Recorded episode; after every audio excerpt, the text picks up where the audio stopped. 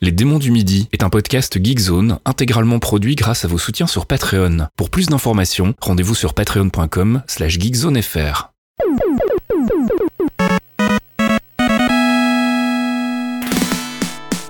C'est l'heure des démons du midi.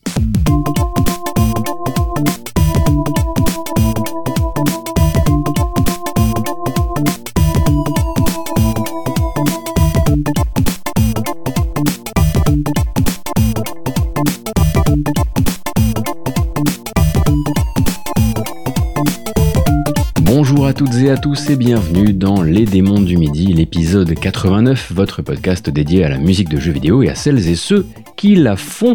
On est un tout petit peu en retard, mais vraiment de pas grand chose. Euh, et je suis assis toujours face à cette table virtuelle, j'allais dire tarte virtuelle. Est-ce que tu veux qu'on qu'on mange de la tarte virtuelle, toi et moi, Pipo, aujourd'hui? Oh, avec grand plaisir, écoute. Et puis, effectivement, normalement, et c'est toi qui me l'as fait remarquer euh, quelques heures avant qu'on enregistre, il y aura quelques tartes, justement, dans cet épisode, qui est peut-être un petit peu plus euh, énervé que d'habitude. C'est un jukebox, donc pas, du tout un épisode thématique, on balance un peu les morceaux comme on le sent. Et apparemment, eh ben, on avait tous les deux une énergie un peu bagarre, un petit peu, je sais pas si c'est la, la fin de l'hiver ou quelque chose dans ce goût-là, mais en tout cas, ouais, la, la playlist, elle est un petit peu plus énervée que d'habitude. Il a été un peu difficile de créer des progressions, des montées, des descentes, tant en fait il a fallu créer des descentes plus qu'autre chose euh, pour effectivement juste respirer un petit coup. Mais c'est vrai qu'on avait besoin, on avait besoin de se défouler un peu. Et puis il y a des épisodes comme ça, et puis il y aura des épisodes où on est plus, euh, plus chill et plus euh, en train de, de se la couler douce. Ce sera pas cet épisode-là. Et euh, c'est moi qui vais commencer, comme tu le disais, jukebox. hein, on part un petit peu dans tous les sens et toutes les époques. Et là, on part même vers du jeu mobile. Enfin, mobile fut un temps, en tout cas, avec Exit de Gungeon et le morceau de Hollowest Yet.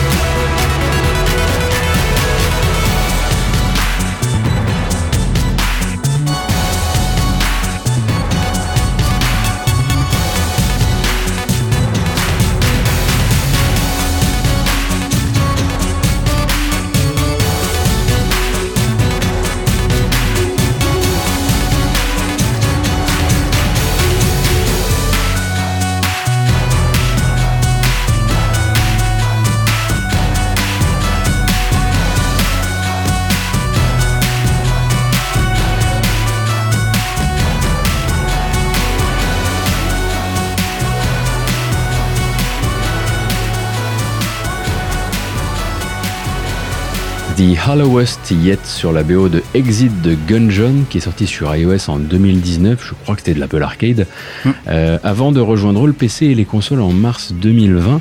Alors c'est un spin-off d'Enter de Gungeon qui laisse donc tomber la vue du dessus et le, du, enfin la vue du dessus du modèle pour combiner en fait la partie shooter et bullet hell qui elle reste un petit peu à une nouvelle approche un peu plateforme et vue de côté.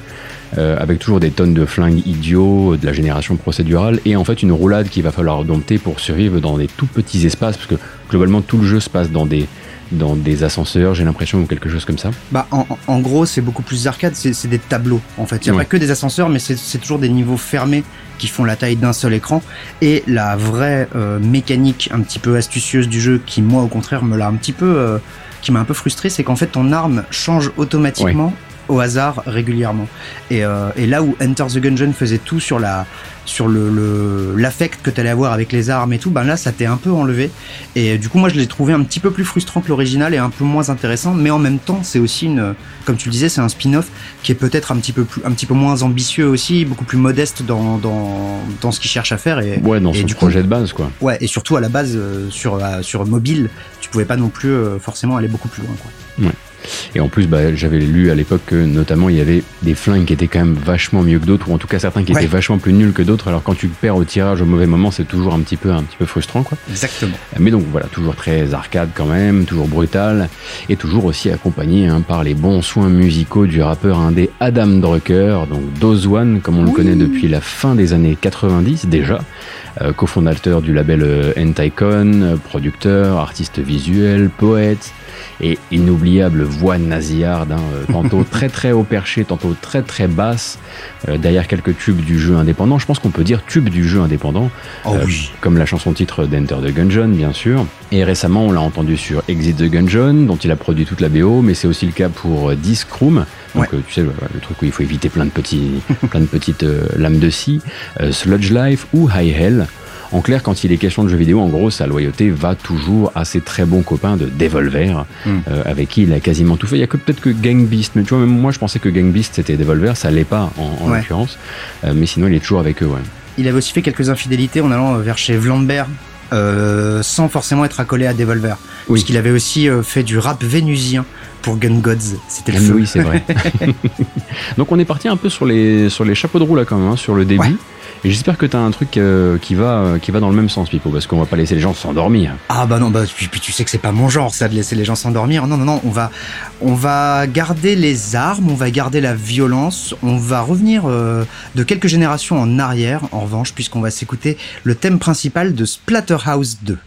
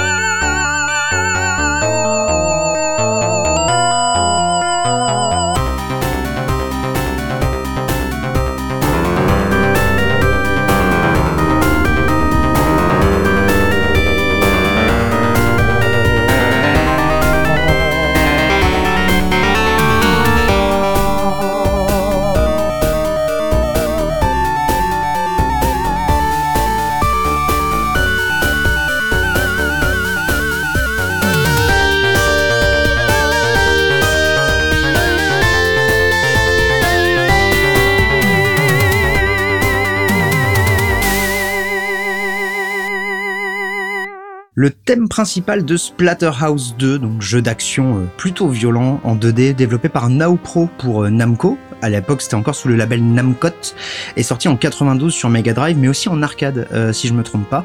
On vous avait déjà passé l'incroyable, et je pèse mes mots, thème du 3 dans notre épisode 41. Et donc là, voilà, le scénario du 2, c'est que le masque Mozi revient hanter notre héros Rick après les événements bah, du premier Splatterhouse. Il pensait que sa copine était morte, mais en fait, voilà, persuadé qu'il peut la sauver, il retourne dans cette satanée maison hantée. Et donc voilà le thème qui accompagnait l'ouverture du jeu composé donc par Eiko Kaneda. Alors pas grand chose en fait en 92 donc Splatterhouse 2, puis Dig Dug sur Game Boy, puis Splatterhouse 3 et ensuite c'est des jeux qui n'ont pas trop quitté le Japon puisqu'il y a Miracle Girls Tomomi to Mikage no Miracle World Adventure. Il y a King of the Monsters 2 sur Super NES, qui est un jeu que je défendrai jusqu'à la mort. Et un très étrange euh, jeu de combat bizarre qui s'appelle Kishin Doji Zenki 2 Denei Raibu. Et euh, j'étais très très curieux, donc je vais peut-être aller y rejeter euh, aussi bien un œil qu'une oreille à celui-là. Oh, je suis très très curieux, je viens d'inventer ce nom de jeu pour faire intéressant. Exactement. Maintenant, je dois programmer un jeu, s'il te plaît, donc je viens de me mettre dans la merde quand même. Bah bon courage. Merci.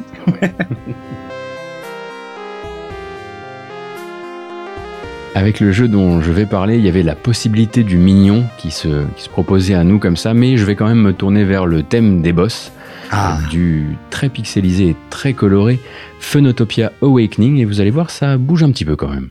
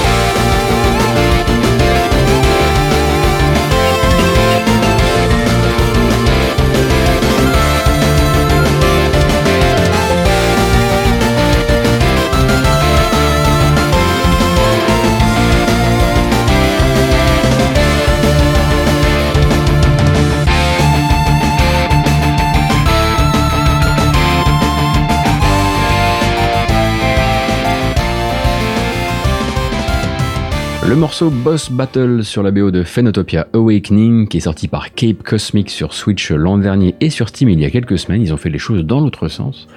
Euh, remake en profondeur d'un jeu Flash qui lui était sorti sur Newgrounds en 2014. Ah.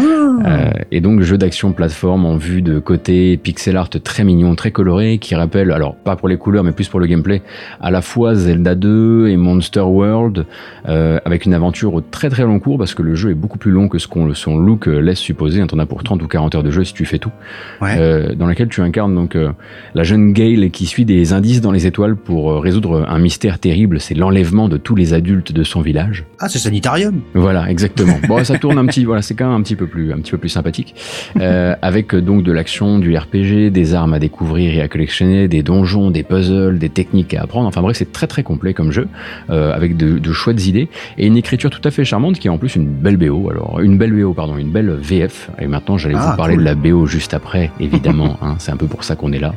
Alors, il faut imaginer un petit peu du Mitsuda époque euh, chrono. Alors, c'est généralement une bonne nouvelle. Ah ouais, tu dis ça comme si c'était un truc genre euh, qu'on peut faire euh, en se levant le matin, en claquant des doigts, quoi. Non, mais c'est vrai qu'on le ressent effectivement. Alors, ah, avec, des, avec des relents de Zelda aussi, et, et puis un petit peu de, de cheap rock comme on a pu, comme on a pu l'écouter à l'instant. Et le tout, c'est composé par un Californien qui s'appelle William Cho et son nom d'artiste c'est Silly the Willy. donc, il est compositeur et musicien freelance euh, qui en fait euh, pour le jeu vidéo n'a jamais quitté euh, Phenotopia puisqu'il était là depuis les débuts en 2014 sur Newgrounds. D'accord. Et, en fait, lui, à la base, il vient de Newgrounds ou pas? Euh, Très probablement, tel que je le comprends. En tout cas, il y, a de grandes chances. Euh, et lui, en fait, a déjà eu l'occasion de sortir des arrangements pour piano en 2015 de la version 2014. Une nouvelle donc BO complète pour Awakening, qui en fait n'est pas juste une version boostée hein, du, du, jeu Newgrounds. C'est un jeu repris vraiment du sol au plafond pour en faire un jeu commercial. Euh, et donc cette, cette BO-là et ce jeu-là sont sortis en août 2020. Et déjà des B-sides euh, qui sont 13 titres qui n'ont pas fini dans le jeu ou qui sont des versions alternatives de morceaux que lui aimait beaucoup, etc. Et franchement, je recommande particulièrement les B-sides, euh, tout ça c'est sur son bandcamp évidemment, euh, parce qu'il y a vraiment, c'est un, gars où tu te dis, ah j'aimerais, je l'aurais bien vu sur tel jeu indé, sur tel jeu indé, sur tel jeu indé. Hmm. Il a vraiment une patte qui est, on va dire, entre tradition, modernité et, et le reste aussi. l'air de rien, l'air de rien, moi en un jeu, le mec s'est placé sur mon petit échiquier et je le, je le surveille maintenant. Eh ben écoute, pour le prochain morceau, on va continuer avec le néo-rétro, puisqu'il s'agit d'un Megaman, certes un vrai Megaman, euh, sorti par Capcom et tout, mais sorti par Capcom en 2008, puisqu'il s'agit de Megaman 9, et on va s'écouter l'excellent thème de Concrete Man.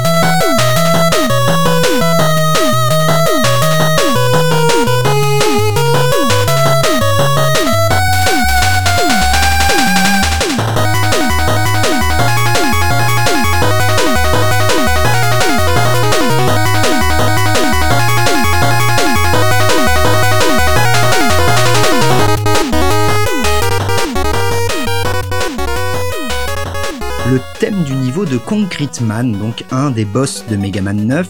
Mega Man 9 qui était donc le grand retour des Mega Man old school en pixel art vraiment à l'ancienne, 12 ans après Mega Man 8 qui était sorti sur PlayStation.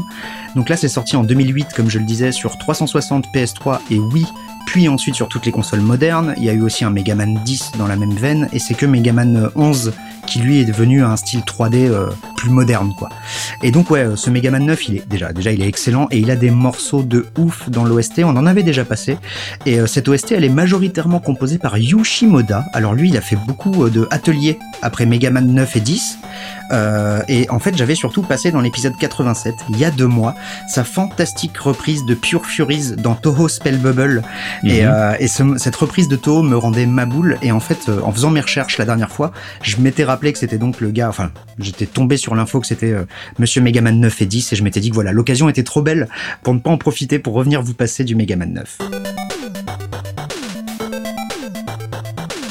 de l'intérêt d'avoir euh, des connaissances qui jouent à Final Fantasy XIV. Vous pouvez apprendre tout le meilleur de la musique du jeu sans avoir à y perdre votre vie. C'est une, une, technique que j'ose utiliser ces temps-ci. Alors merci à Guishman qui m'a fait une petite playlist découverte de FF14. Il fallait bien que ça arrive un jour, qu'on nous rappelle à quel point on n'explore pas suffisamment euh, le travail de, de Godsoken.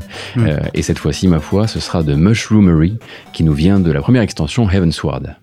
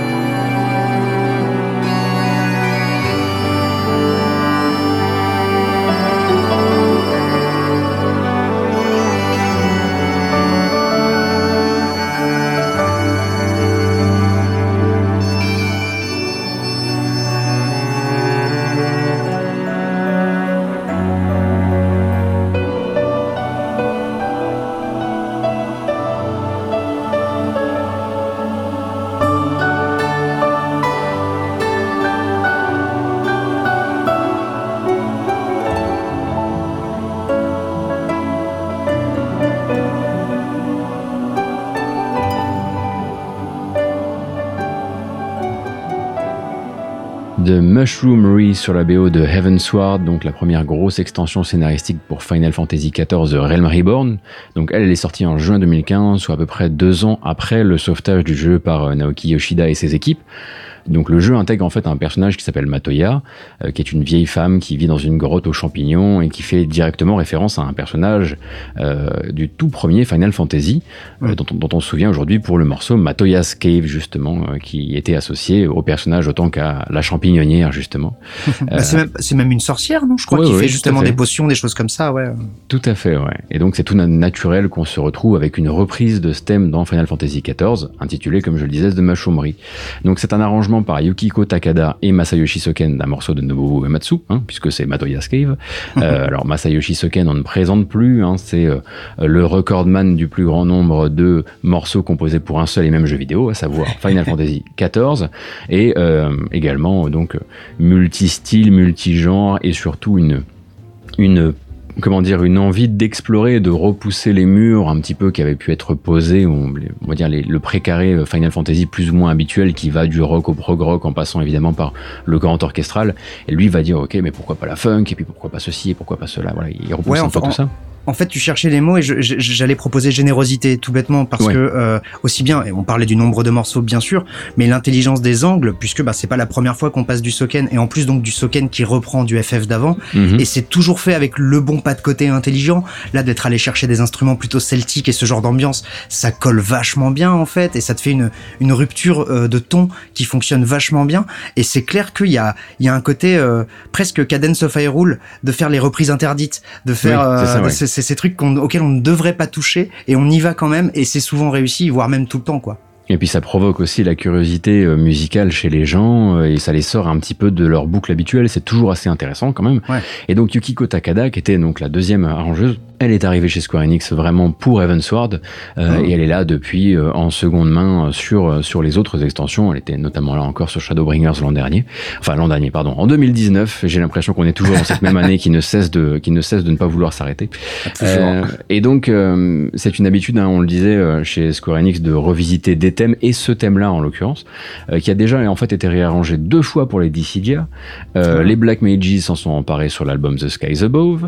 Euh, tu as eu Café SQ qui en a fait une reprise, SQ Chips, qui sont des albums commandés par, par Square Enix. Ouais. Et les toutes premières Vocal Collections sorties par Square Enix en 94 euh, Oh. contenaient un morceau baptisé Au Palais de Verre, sur lequel la chanteuse japonaise Risa Oki interprète en français des paroles écrites pour l'occasion et c'est assez unique pour que je vous propose un petit extrait bonus juste maintenant. Ah s'il te plaît.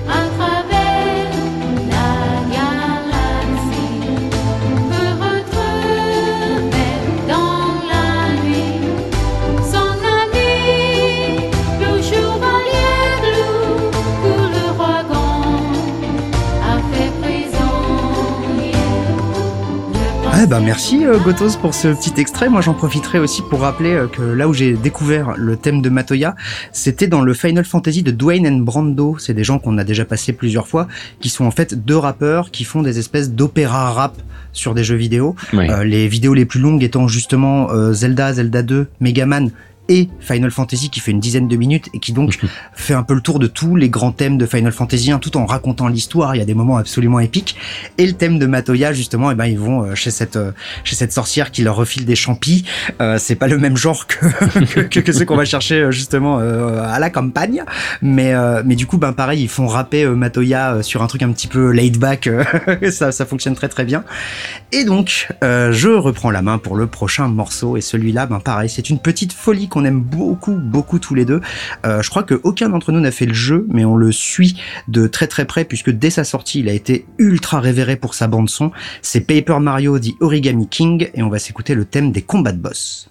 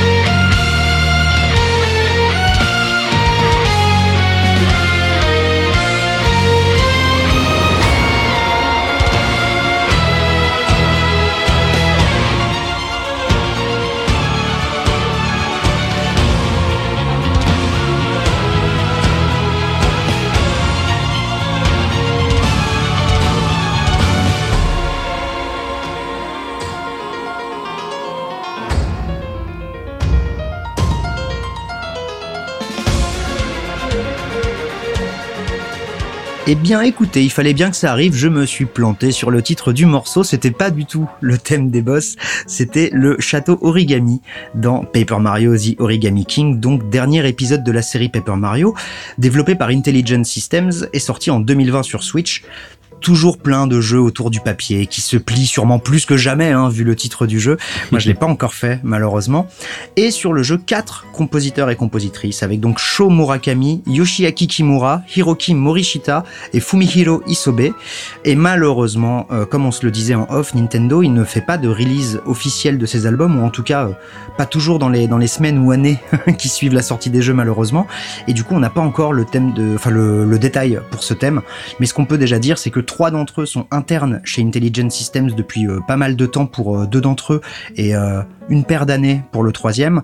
Et il y a que Yoshiaki Kimura qui a un CV un peu plus dissolu, qui lui a fait beaucoup de Square Enix, un petit peu de Namco, je crois, etc. Mais voilà, malheureusement, comme on ne sait pas exactement à qui on doit ce thème, je vais pas non plus aller plus en avant sur les quatre larrons.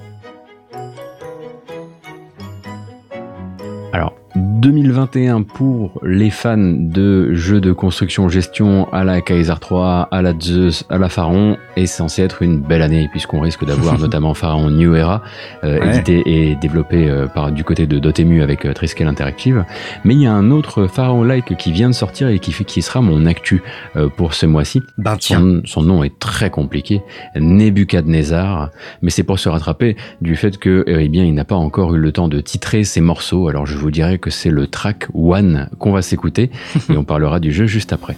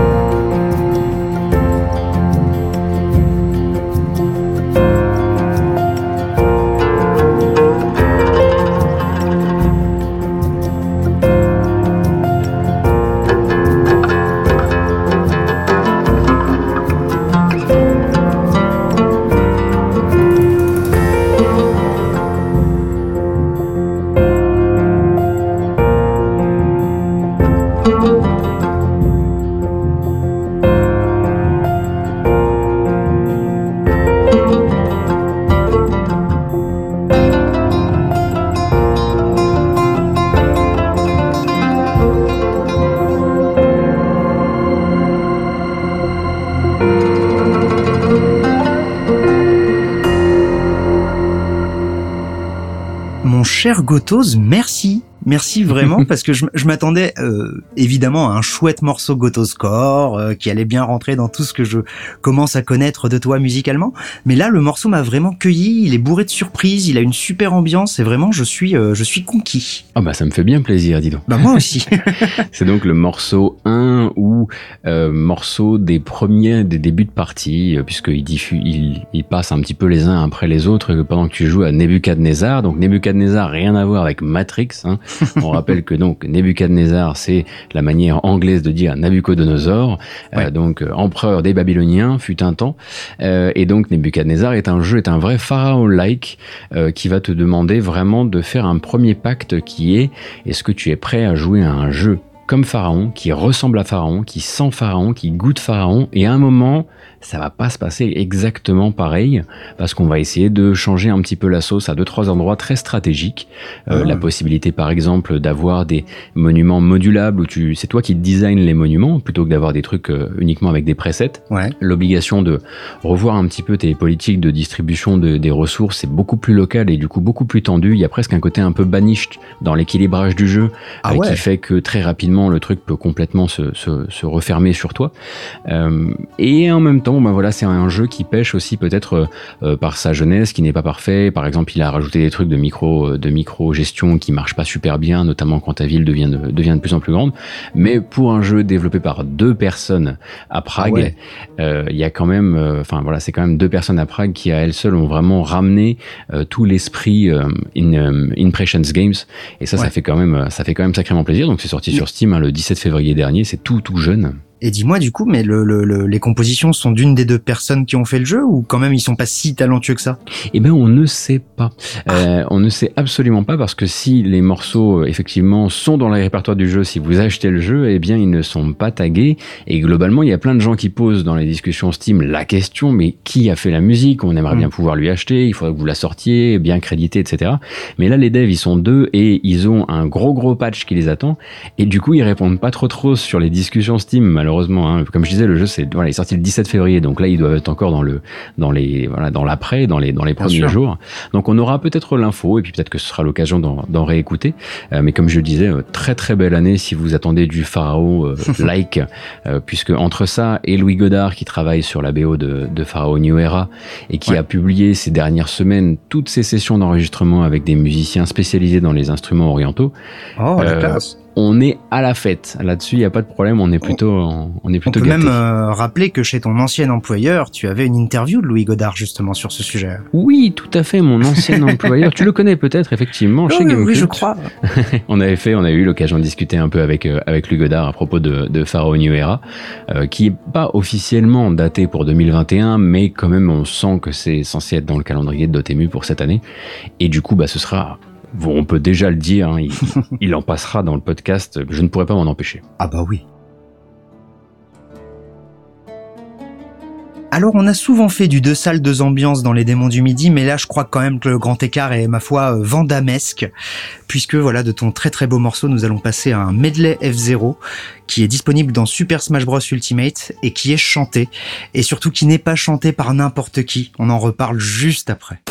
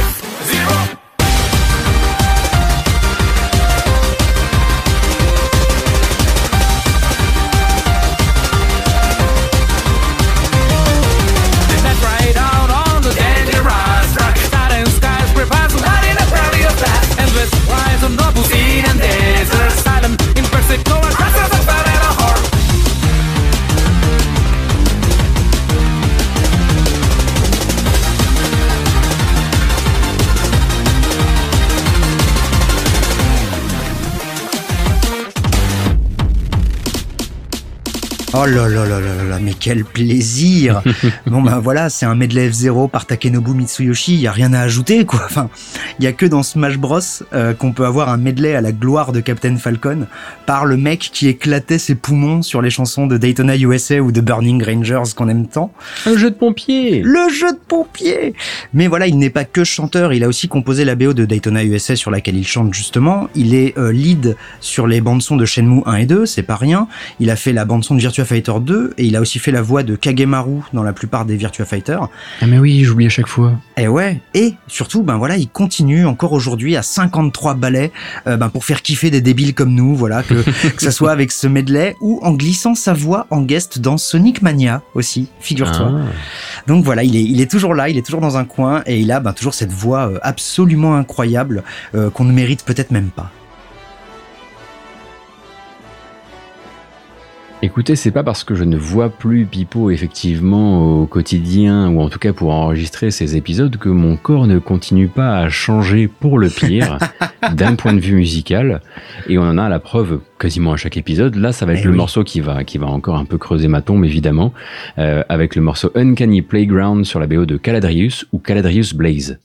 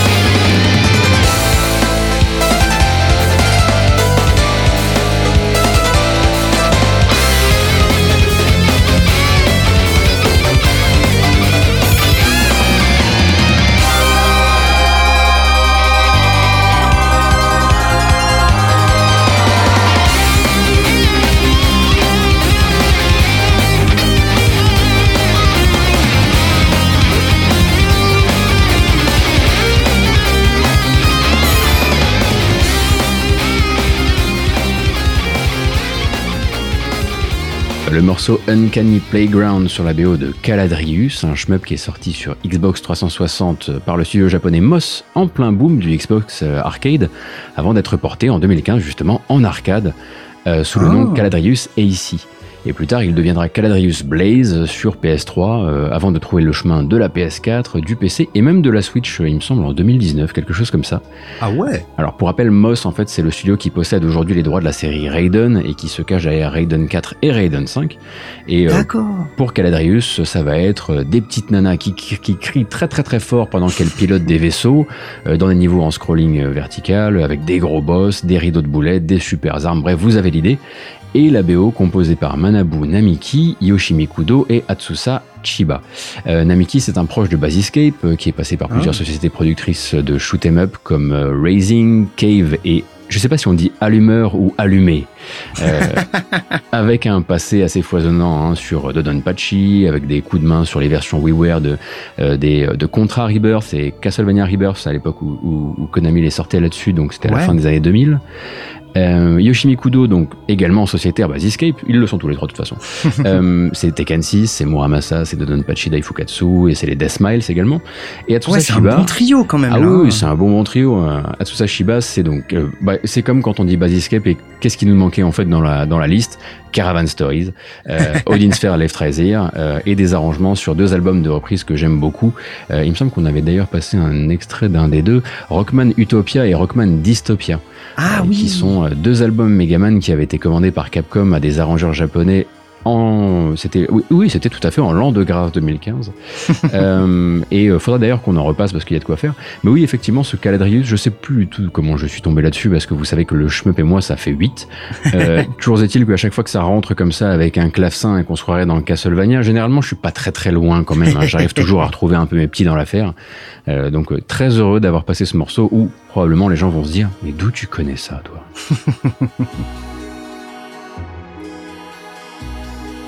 Alors ben voilà, là c'est le moment complètement fou de l'épisode où tu viens de sortir avec un truc pipe au corps et où c'est moi qui vais euh, un petit peu calmer le jeu en disant euh, calmos les amis, on va se réécouter un morceau un peu plus doux parce que ça va 5 minutes. et donc je vais aller euh, chercher du côté de mon clone de Zelda préféré qui a été mon Zelda de mon enfance puisque j'avais une Mega Drive. C'est donc le jeu Soleil et le morceau c'est le château Frisia.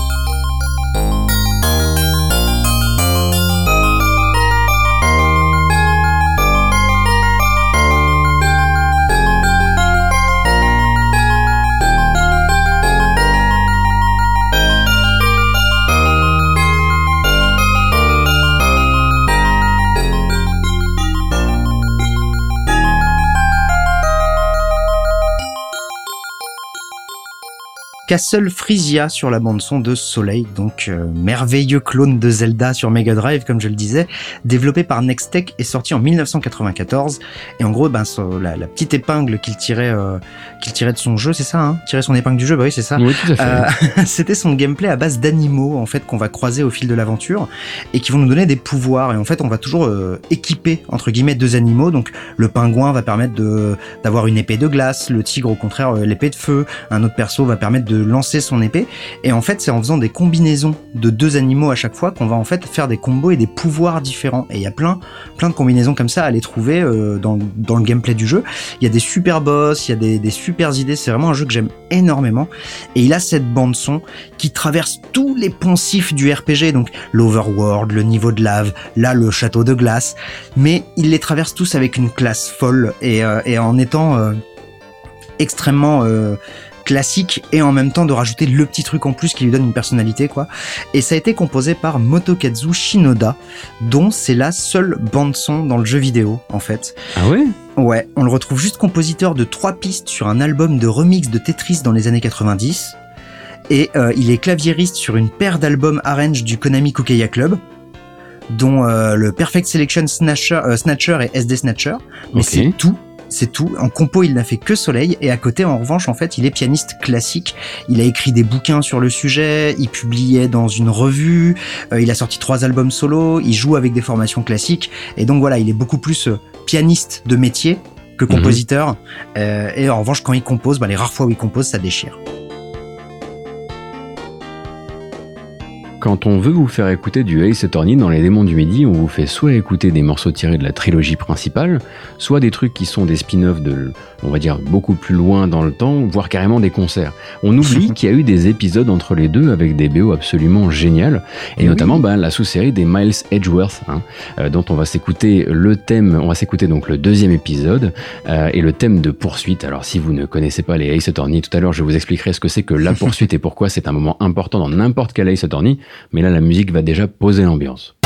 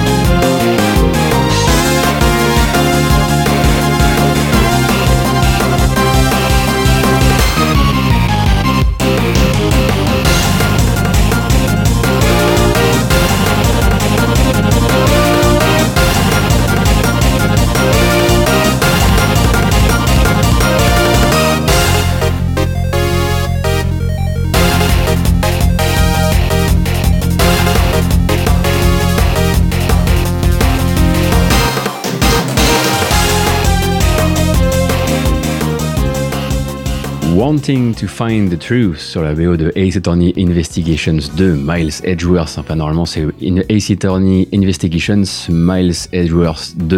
Euh, Voilà, c'est dans ce sens-là. Euh, sorti sur DS en 2011 au Japon, euh, puis euh, 2017 sur iOS et Android. Alors, vous pouvez aussi l'appeler Gyakuten Kenji 2 si vous voulez. donc, sixième épisode de la série de visual novel d'avocat et de procureur de Capcom, et donc le deuxième dédié donc au procureur Miles Edgeworth. Au, au Japon, c'est Reiji Mitsurugi et en français, c'est Benjamin Hunter. Ne nous posez pas la question, on ne sait pas pourquoi. Euh, donc, classieux personnage qu'on apprend d'abord à détester dans Ace Attorney 1 avant d'en faire un rival amical dans les suivants.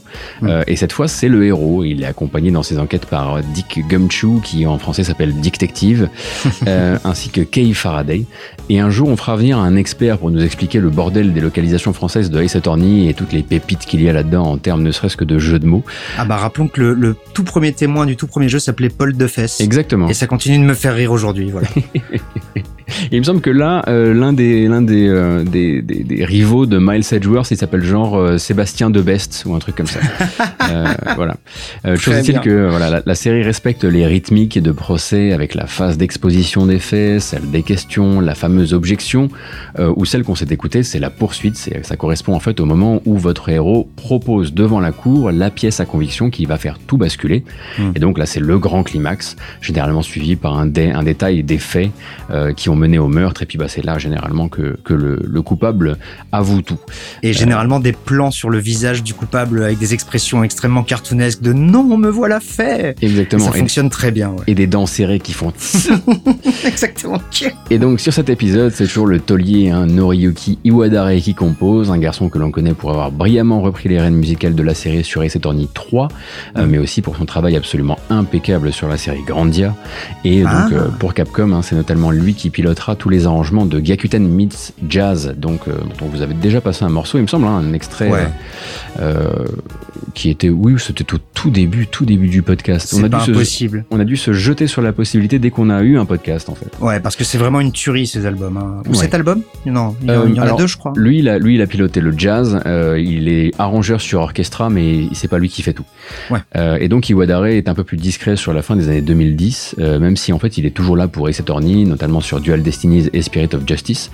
Euh, il a participé également au projet Kid Icarus Uprising, rapidement, Oh. ainsi que Langrisser Reincarnation. Je ne savais même pas que ça existait.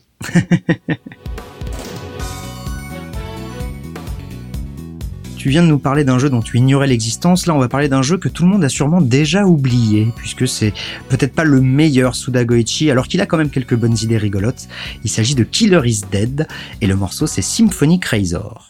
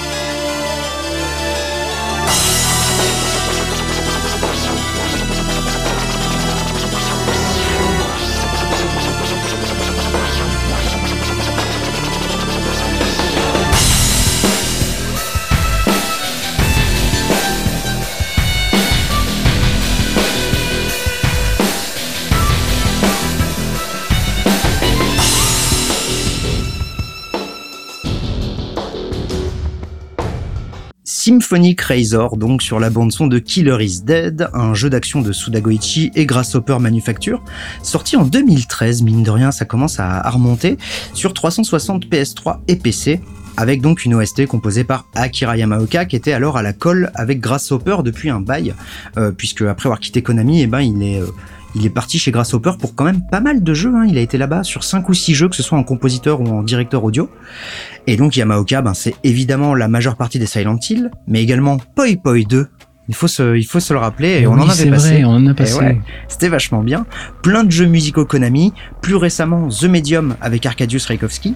Et toujours cet album de 2006 qui s'appelle High Future List, qui est complètement barré, que je vous enjoins à écouter parce que ben, c'est un Yamaoka que vous ne connaissez pas, qui explore des trucs très bizarres, que ce soit en électro, que ce soit euh, en, en, en rock un peu grunge, etc. C'est super intéressant.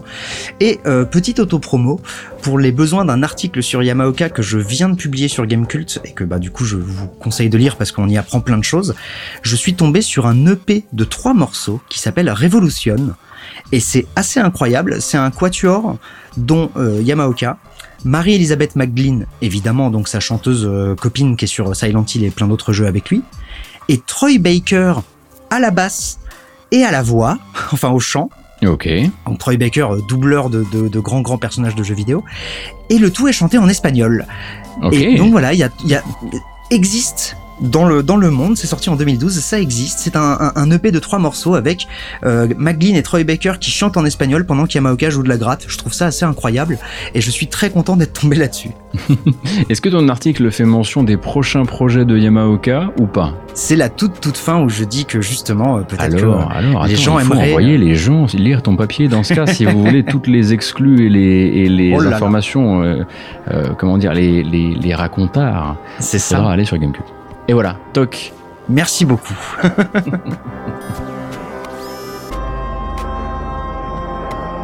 Le prochain morceau de la sélection va nous emmener dans des endroits et qui sont détrempés, qui sont aquatiques pour certains. On va voyager certes dans euh, des grottes, mais aussi à travers l'océan, dans Etrian Odyssey 3 et le morceau Undersea Grotto.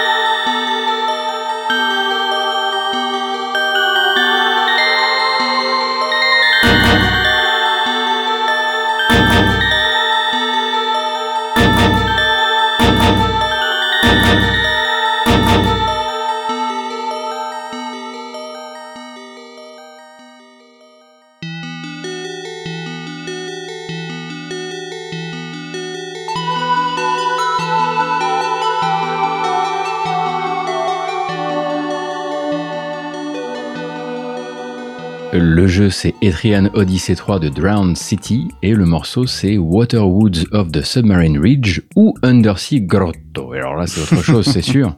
Donc sorti en 2010 au Japon et aux États-Unis sur Nintendo DS par Atlus troisième épisode de cette série, hein, donc de Dungeon Crawler, euh, dont la marque de fabrique, c'est de te laisser la main sur une partie de, du passage cartographie euh, de Ouais. ce monde que tu arpentes, avec obligation de maintenir une carte en bon état pour pouvoir progresser correctement, et une certaine difficulté aussi, qui fait que moi, ça fait des années que Pipo me dit, si tu y vas, attention, faut être quand même un peu motivé. Ouais. Euh, et j'ai tendance à me démotiver très vite. Euh, et donc le tout dans celui-ci en dirigeant une guilde de personnages qui sont construits de zéro euh, dans des donjons et des territoires qui sont connectés par un océan euh, que tu peux traverser via un système d'expédition. Euh, ce qui est un peu en fait l'océan, c'est le twist de cet épisode-là. Mm. Et donc à la composition, euh, il y en a un qui se fait toujours aussi bien plaisir hein, avec avec les Entrian Odyssey, euh, notamment sur les ambiances aquatiques et détrempées comme je disais tout à l'heure. C'est Yuzo Koshiro. Et oui. Alors qu'on ne présente peut-être plus, hein, sinon comme l'homme des grands écarts entre l'acid house de Streets of Rage, la techno de Streets of Rage 2, la dance de Fête Foraine de Wangan Midnight, les bangers en PC 88 hein, et l'orchestral synthétique qu'il manie dans les récents épisodes des Trian Odyssey justement. Mais oui, parce qu'en fait, c'est ça, c'est que en termes de gameplay, Trian Odyssey a beaucoup de ces euh, donc ce qu'on appelle des blobbers, donc ces Mhm. RPG euh, comme Dungeon Dungeon Master et Crawler, ce genre ouais. de choses, et Wizardry, qui en fait a été un énorme choc pour les joueurs PC japonais.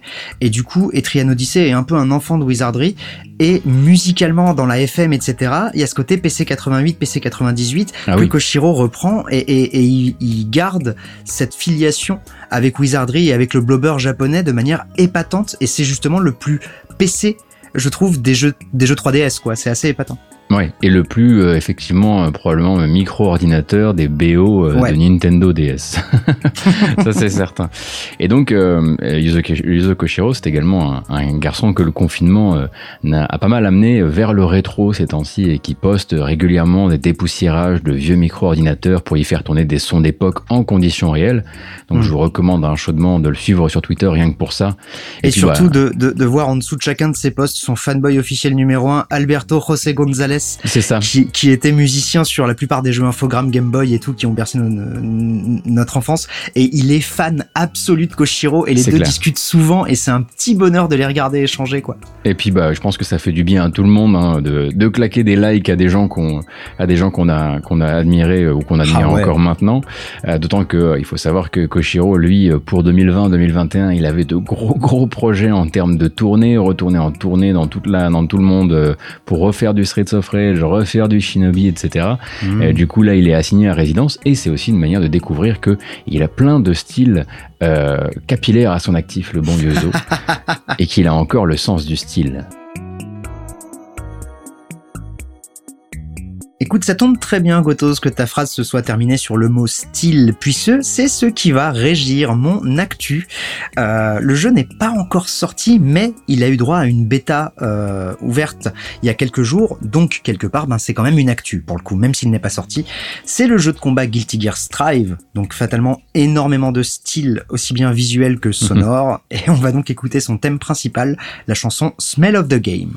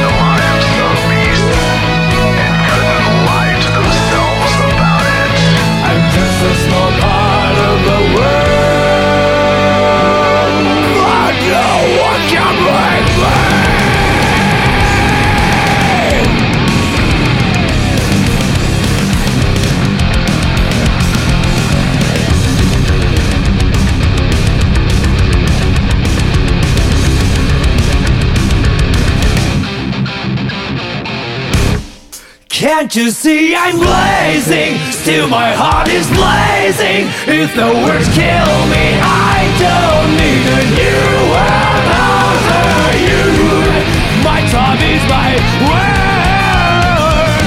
Your words will never let me disobey. That is bullshit blazing. Still my heart is blazing. If the words kill me, I don't need a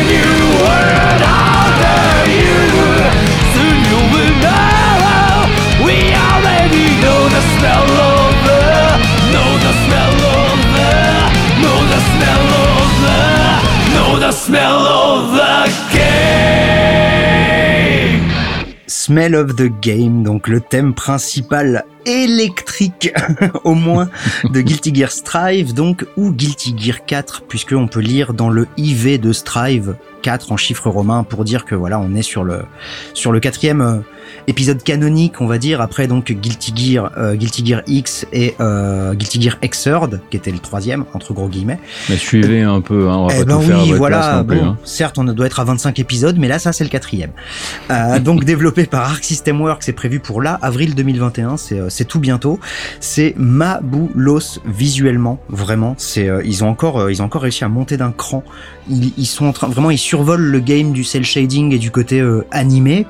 Parce que bah déjà sur euh, Dragon Ball Fighter Z c'était incroyable, mais alors là vraiment c'est fou fou fou.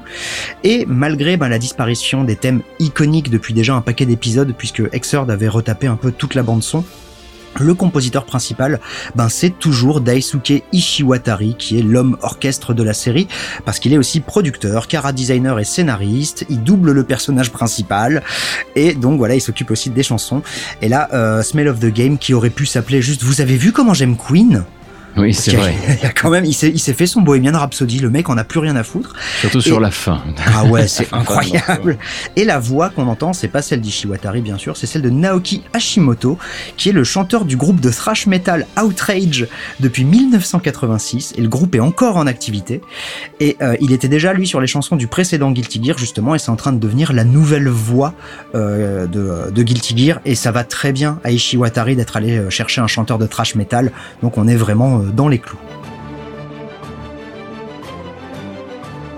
Mon cher Pipo, pour avoir passé un morceau que je brûlais de voir arriver dans les démons et en plus pour avoir trouvé l'excuse de la bêta pour le passer avant la sortie du jeu, tu gagnes une doublette. Oh là là là là, si ça c'est pas bien fait quand même. Eh ben on va rester dans l'énervement puisque euh, ce morceau fait partie d'un des plus euh, euh, chauds, on va dire, de la sélection et comme on vous l'avait dit déjà, la sélection est chaude. Donc c'est un morceau Game Boy Color, c'est pas tous les jours, mais qui date de 2001. C'est pas tous les jours non plus, donc on est vraiment sur le, Game Boy Color poussé dans ses derniers retranchements. Le morceau c'est Ekans Desert et le jeu c'est Project S11.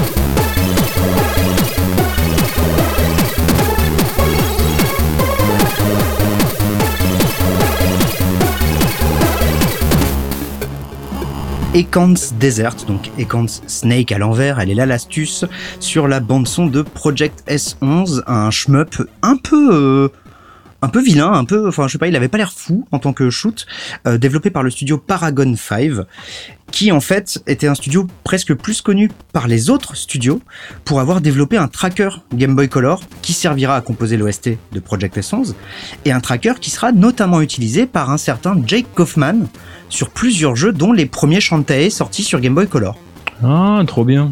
Donc eux finalement ont sorti assez peu de jeux, mais ils avaient sorti euh, Carnage Rally, euh, des, jeux qui sont connus pour avoir des covers dégueulasses et tout. Mais, euh, voilà, en fait ils étaient aussi connus pour leur middleware entre guillemets pour exploiter la console quoi.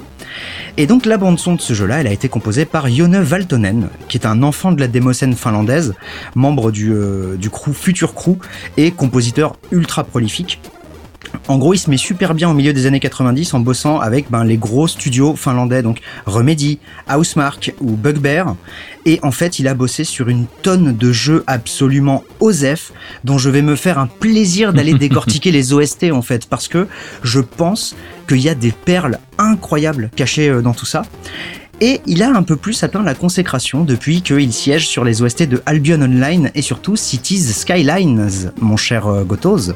Oui, tout à fait. Donc euh, un, un monsieur quand même qui commence à peser et qui a aussi fait beaucoup d'arrangements orchestraux, notamment pour Square Enix avec les Symphonic Fantasies et la Final Symphony. Oui, en fait, c'est le, c'est devenu le prodige de Mérignon. Mérignon, c'est la société de production qui aide, qui aide beaucoup euh, Nobuo Uematsu à s'exporter.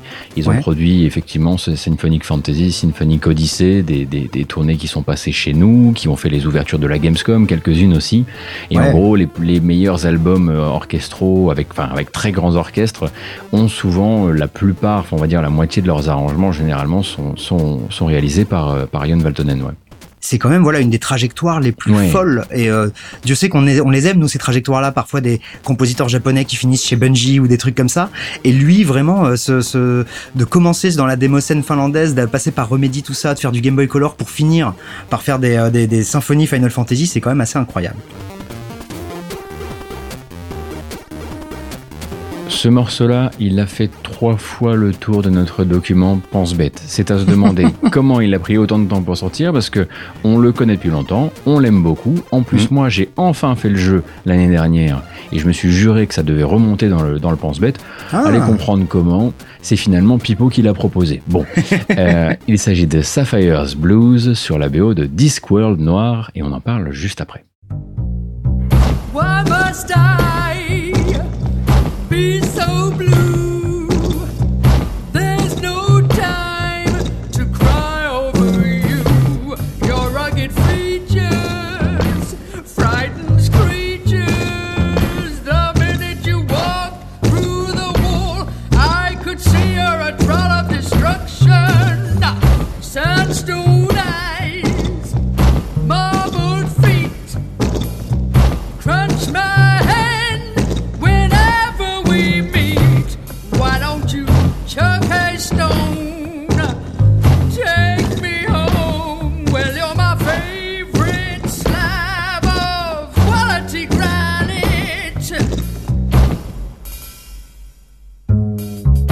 affliction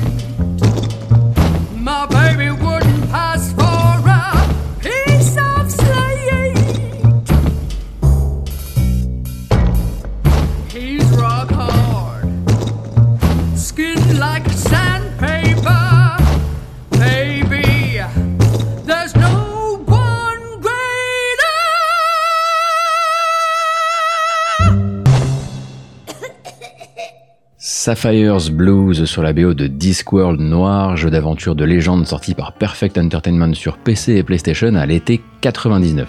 Donc rencontre dans la ville de Hank Morpok, Morkpork, Morkpork, on y arrive toujours à se rater avec celui-ci, des écrits donc de Terry Pratchett et de la passion des concepteurs du jeu pour les tropes si goûtues à parodier du film noir, d'œuvres comme Casablanca, comme Le Faucon Maltais, etc. Donc l'histoire de Luton, un ancien de la garde de la ville qui est devenu détective privé, après évidemment un conflit hiérarchique euh, qui va devoir enquêter le long d'une histoire entièrement originale, hein, pour, euh, vraiment écrite pour le jeu, à base de meurtres et de trahison.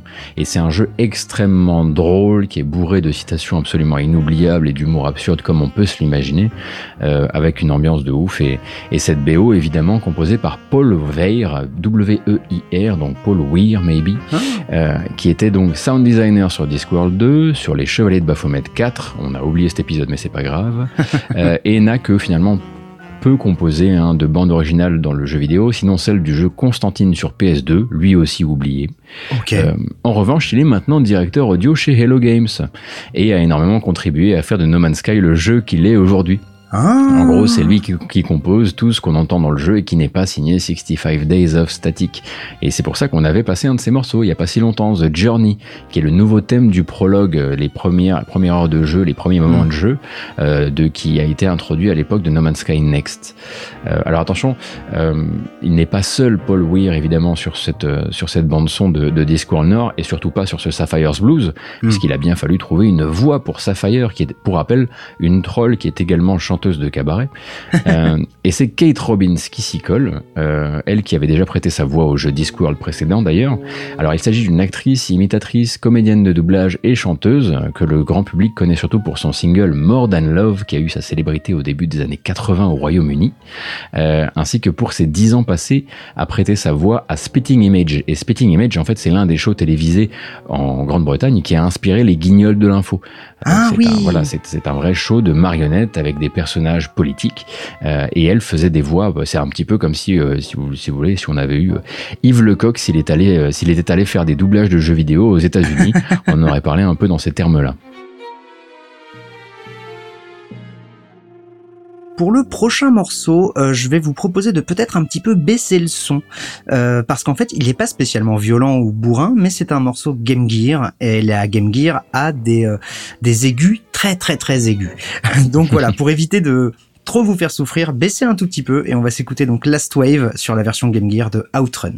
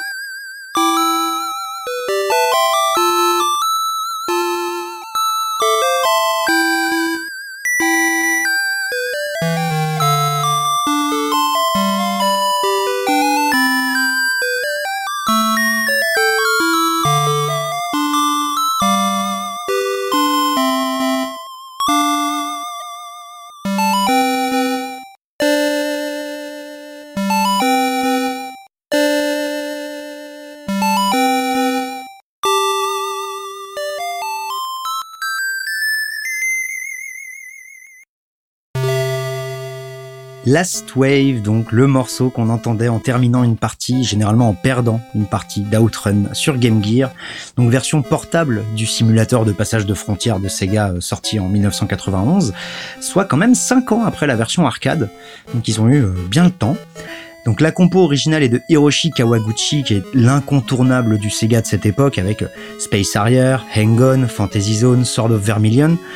Et malheureusement, ben, j'ai pas trouvé de crédit pour les arrangements Game Gear. J'ai même lancé le jeu pour voir, figure-toi, et nada. Euh, même après une partie, pas de crédit, rien, donc euh, on n'en saura pas plus. Il est possible que ça soit Hiroshi Kawaguchi lui-même qui ait fait cette adaptation, Mhm. mais euh, ça peut être aussi n'importe quel autre japonais. Donc voilà.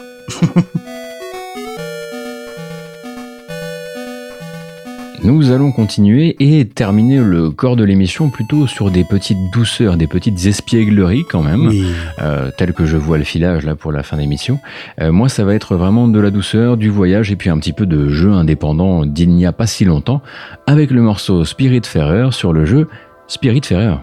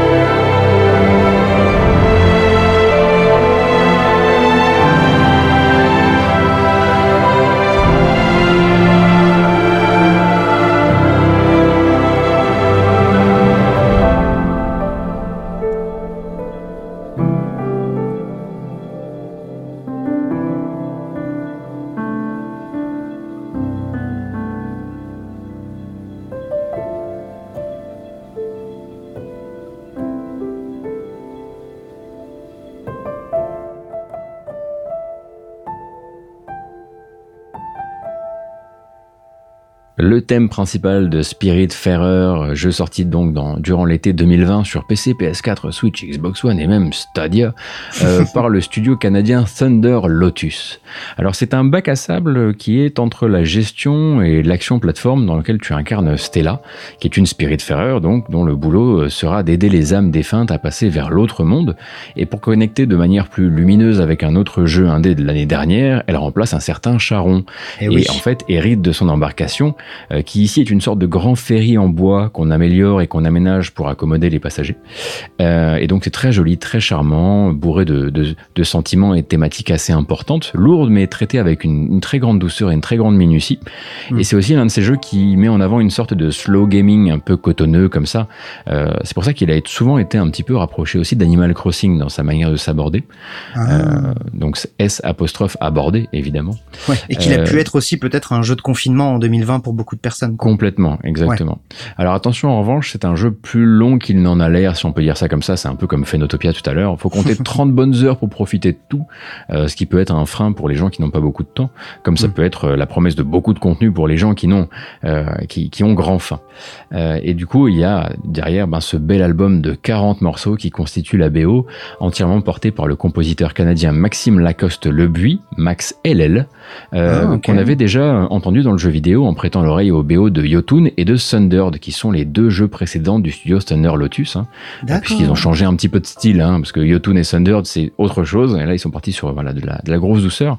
Et c'est donc une belle relation de, de, de confiance qui s'installe entre les deux, entre le compositeur et le studio.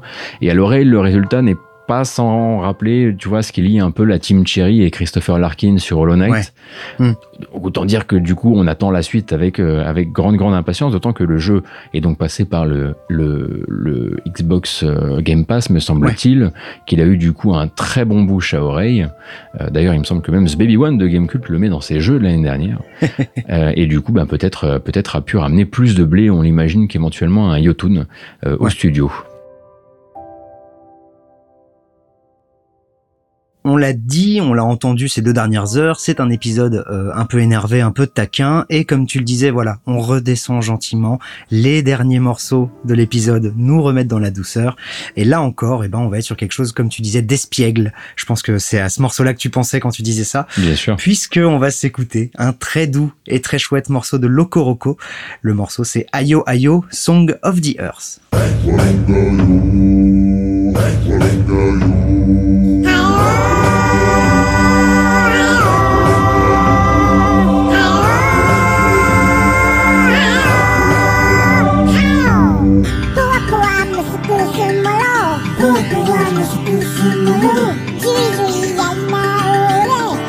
「だからすんばじょる」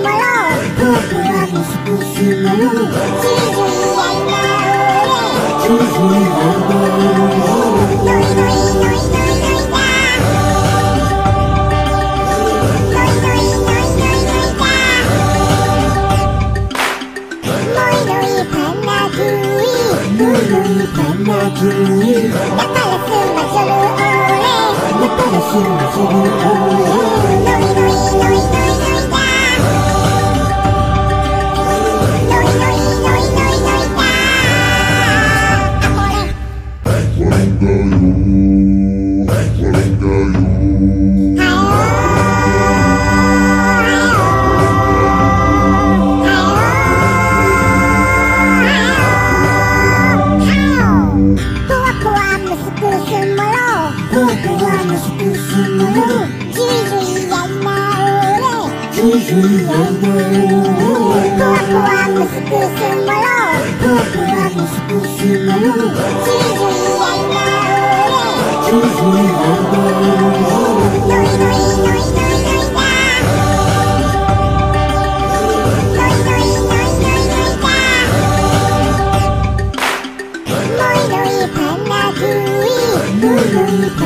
dream.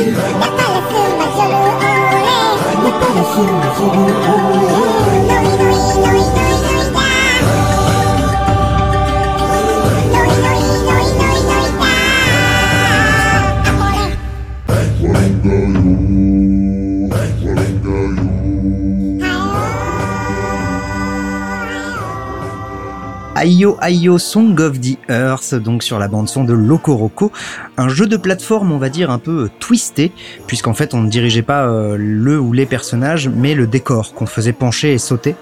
Et c'était donc développé par Sony en interne et sorti sur PSP en 2006.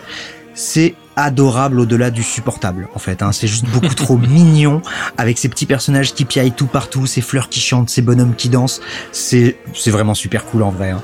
et donc ce morceau est composé par Kemei Adachi qui lui commence en 98 avec des titres qui n'ont pas forcément marqué l'histoire comme Legend of Legaia ou Devil Dice mais en 2001 ben ça va décoller euh, pour lui avec Gran Turismo 3 et 4 puis des projets comme les trois Patapons donc il a toute la toute la DA audio de Patapon, c'est lui. Euh, tout le Coroco 2 aussi, Natural Doctrine ou encore Freedom Wars. Et euh, plus récemment, en 2017 à peu près, euh, il a fait Gran Turismo Sport et le dernier Everybody's Golf, donc euh, pas rien. Malheureusement, peut-être un peu plus passe-partout musicalement que le Coroco. Et sur ce morceau, il y a quand même des choses importantes à savoir. Donc, qui est au chant?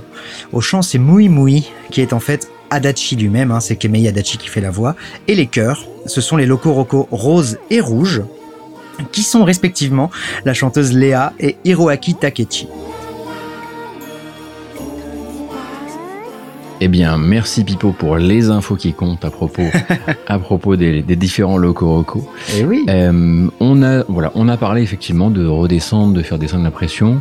Euh, on n'a pas pu s'en empêcher, c'est vrai. on a un peu trébuché sur quelque chose qui va vous remettre un peu la patate en cette fin d'écoute. Euh, une reprise puisque c'est la reprise de fin d'émission, une reprise au format big band jazz. Donc voilà, il y a pas mal de, il y a quelques musiciens sur scène pour celle-ci. Et puis en plus là, on est vraiment à la maison, Pipo et moi, on est on est liés par cette euh, par cet amour musical pour cette, Oh cette oui. série de jeux et peut-être même pour cet épisode. Je sais pas exactement où on se situe. La Hydro City Zone sur Sonic 3.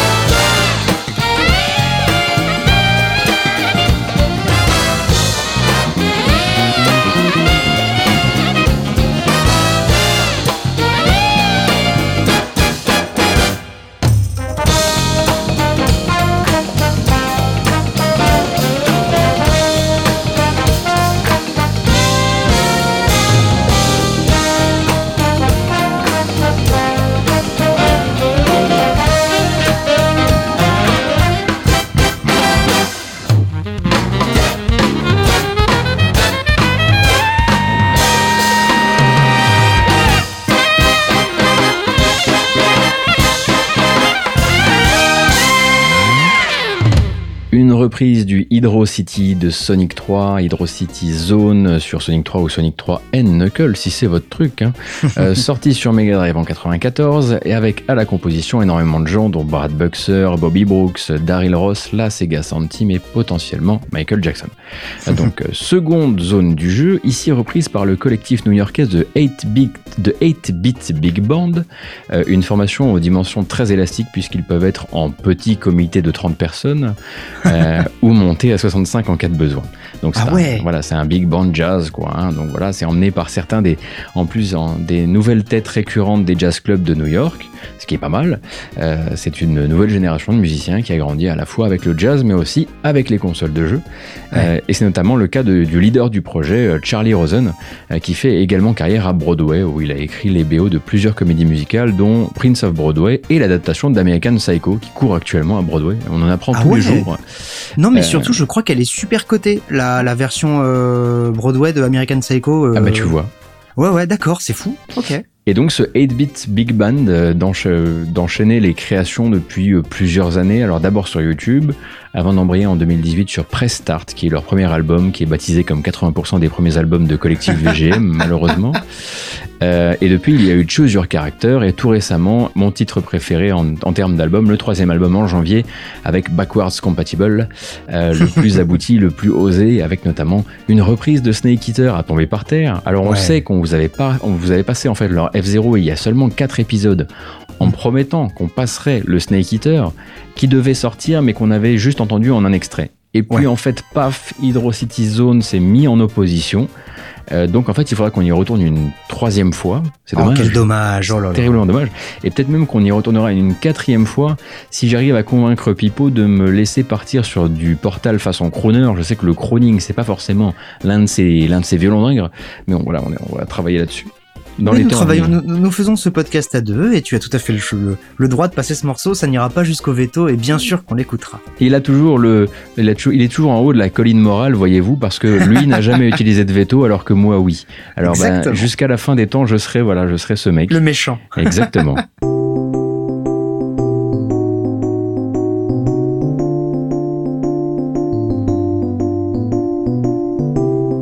c'est sur ces terribles mots que s'achève ce LDDM numéro 89.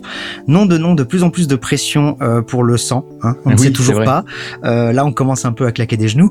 Mais bon, d'ici là, il n'y a pas de souci. Euh, on va continuer. On a quand même 10, de, 10 épisodes à faire avant. Et surtout, avant, eh ben, on fait surtout d'énormes, gigantesques et poisseux bisous à Faskill, qui est en train ben, de monter ça, euh, qui, est, qui, qui écoute nos voix en exclu, le pauvre et surtout qui écoute nos morceaux en exclu, double le pauvre. Bah un oui. gros bisou aussi à Caféine, le- l'autre tête de l'ogre à deux têtes euh, Geekzone. Ah, Parfois de- c'est une hydre, parfois c'est un ogre, on ne sait plus. Voilà, j'essaie un petit peu de varier, mais c'est vrai qu'à un moment, je vais assez vite arriver, je pense, à court de bonnes idées. Et surtout, bah, les Bah, derniers merci, gros bisous. Oui, à vous, à vous Eh euh, ouais. qui vous nous qui nous qui nous vous écoutez, qui vous nous écoutez, qui vous écoutez un truc, eh ben c'est nous, voilà. Voilà. Euh, on vous remercie euh, de- Excellent slogan. de continuer de continuer à nous écouter, à partager le podcast autour de vous, euh, et puis à nous à nous proposer plein d'idées, plein ne serait-ce que même des idées de thématiques. Il va falloir qu'on Mm. se creuse puisque la prochaine sera une thématique justement.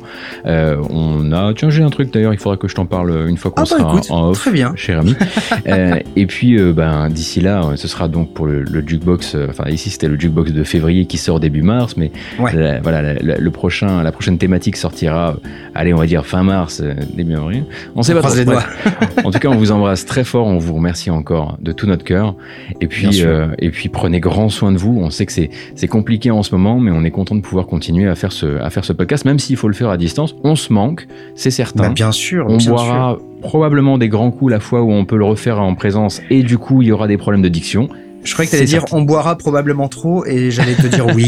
voilà, un truc Très comme clairement. ça. Allez, prenez soin de vous. Gros bisous, ciao. À plus.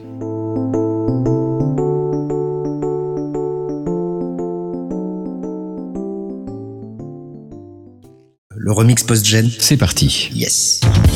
Bah écoute, Faskill, si tu vois une petite waveform cachée ici et que tu te demandes à, quoi elle correspond, et ben c'est juste la waveform de moi qui te fait un gros bisou.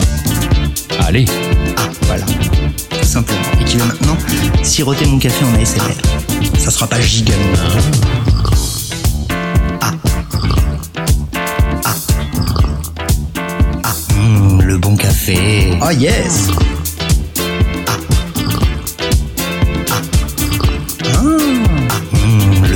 Café. Oh yes On est un tout petit peu en retard, Très bien, mais vraiment de pas grand chose.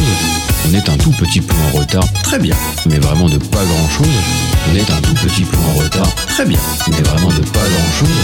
On est un tout petit peu en retard, très bien. mais vraiment de pas grand chose. Mes excuses. Y a pas de souci. Bon. Excellente musique. Ah, ça je vais kiffer. Oh yes Ah mais merde, je suis con Je suis con, je suis con, je suis con, c'est de ma faute. C'est de ma faute, c'est de ma faute, c'est de ma faute, c'est de ma faute. Très bien. Ah oui, oui, oui, oui, oui. Ah oui, oui, oui, oui, oui. Allez, ça swing dans la cabane, c'est parti. Oh yes Ah oui, oui, oui, oui, oui. Ah oui, oui, oui, oui, oui. On est un tout petit peu en retard, mais vraiment de pas grand chose. On est un tout petit peu en retard, mais vraiment de pas grand chose. Oh yes Tu veux pas... T'as rien d'autre à ajouter derrière Non, non, moi c'est- j'étais bon de mon côté, euh, du coup. Ah, euh, J'ai un vieux bâillement là. Oh là, VGE Ah bah alors, je voulais dire, Vulcania Un podcast signé Faskill. Faskill.com Les Clairvoyants, le rendez-vous mensuel de Geekzone présenté par Faskill, Fox Monsieur et Archeon, un podcast d'une heure sur le MCU, le Marvel Cinematic Universe, des news, du theory crafting rigolo, des focus avisés pour tout vous apprendre sur l'univers Marvel, et bien entendu un peu de musique. Pour découvrir tout ça, rendez-vous sur geekzone.fr, on vous y attend, amis True Believers.